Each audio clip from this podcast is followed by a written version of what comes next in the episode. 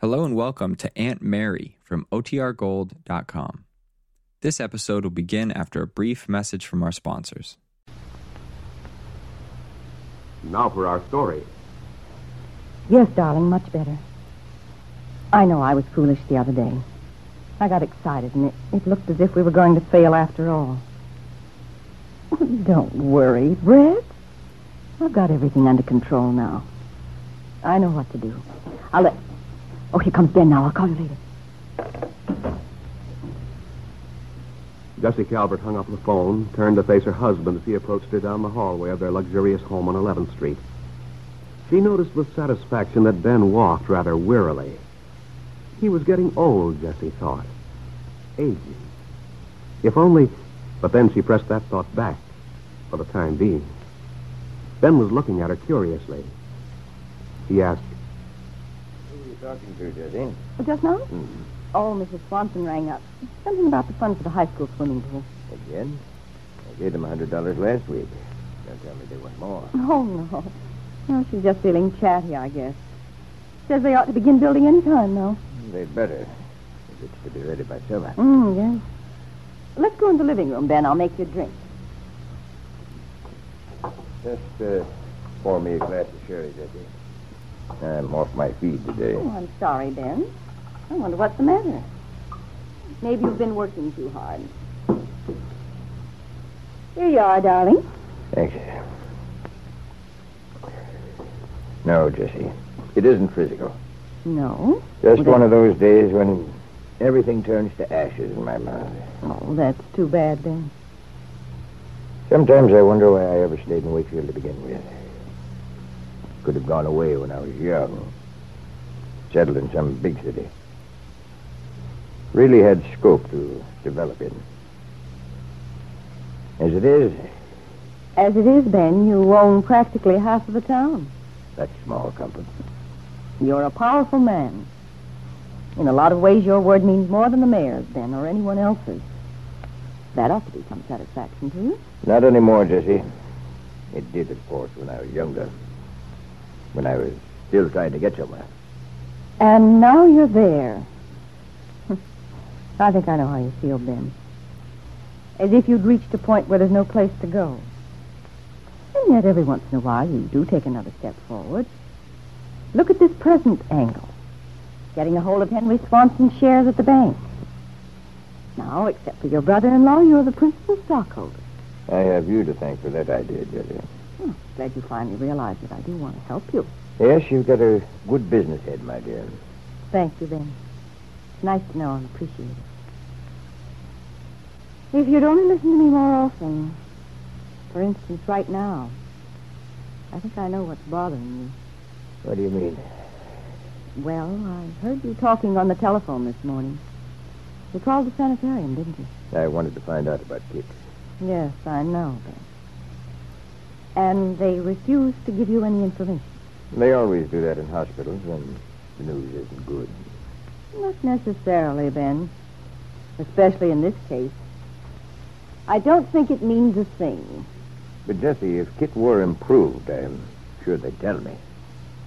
That doesn't necessarily follow, considering the circumstances. Heaven knows what she's told that psychiatrist, Ben.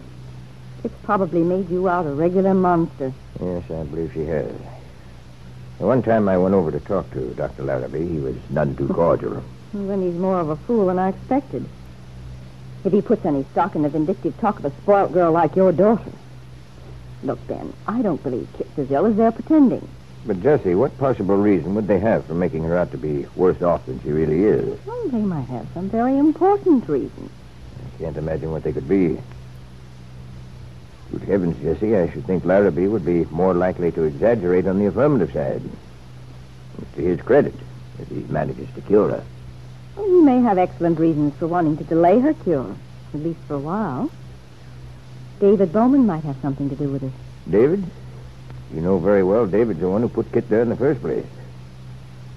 You know how I feel about him, but even I'd hesitate to say David wasn't honestly anxious for Kit to recover. Oh, he may want her to recover in due time. You know, I talked to him the other day. Yesterday it was. You didn't mention it. Well, I've had a chance until now. Anyway, his story is that she's getting along swimmingly. Really? He said she was doing well? Oh, my, yes. He painted a very optimistic picture. I imagine he keeps in close touch with the sanitarium. He and Larrabee are probably hand in glove. Very likely. It's my opinion that's the whole secret of why the doctor isn't giving out any information. Don't you see why, Ben? The minute Kit recovers, she's liable for the perjury charge. Naturally, David wouldn't want that to happen. For Kit to go to prison. Neither would I. Well, then, in a sense, it's either your skin or Kit's.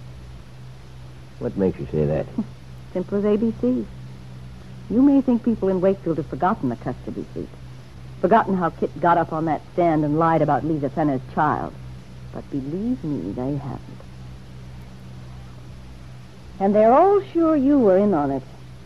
They may be civil to your face, but behind your back they're still laughing at you. Fools. And from the standpoint of most people in Wakefield, you're just as guilty as Kit is. A half-witted, stupid fool. Calling them names won't put things straight.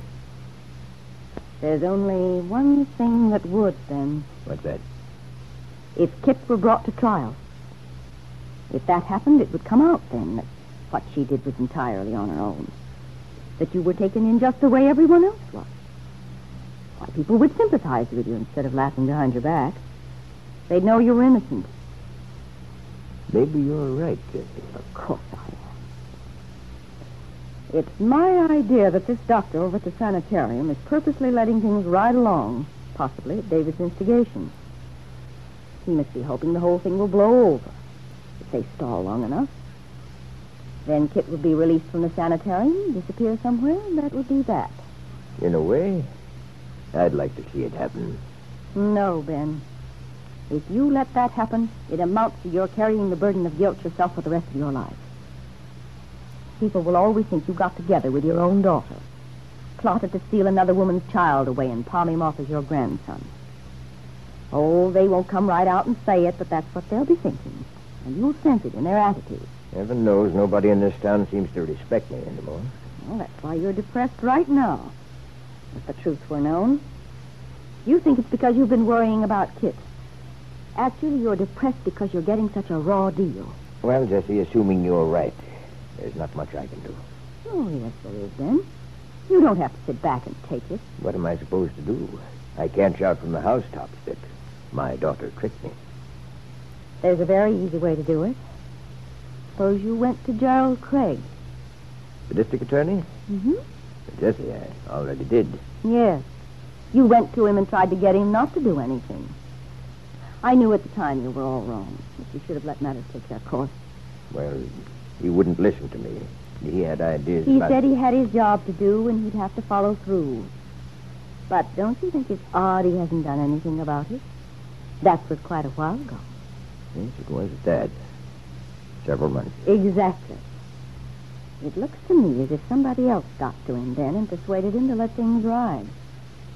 Somebody who realizes, as I do, that once that case goes to court, people will have to take back the nasty things they've been saying about you. Jessie, a lot of what you say is true.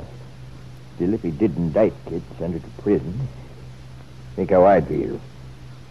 A daughter of mine, treated like a criminal.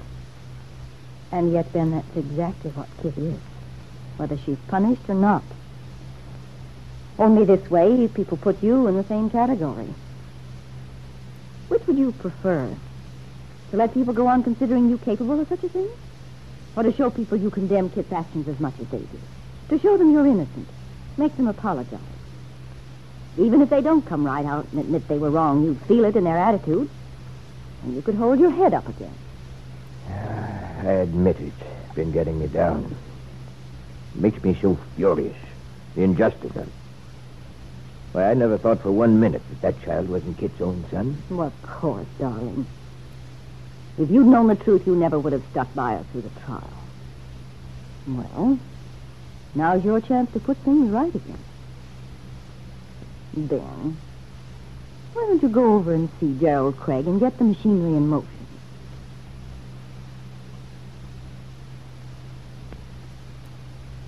Jessie Calvert was well pleased with this conversation. She felt she'd accomplished just what she intended. Ben's resentment was aroused once more against his daughter. If she could only keep this anger alive, Jessie thought, until Kit were brought to trial, sent away to prison, as he probably would be, then with Kit out of the way, Jessie and her former lover might complete the rest of their plan to gain control of Ben's fortune for themselves.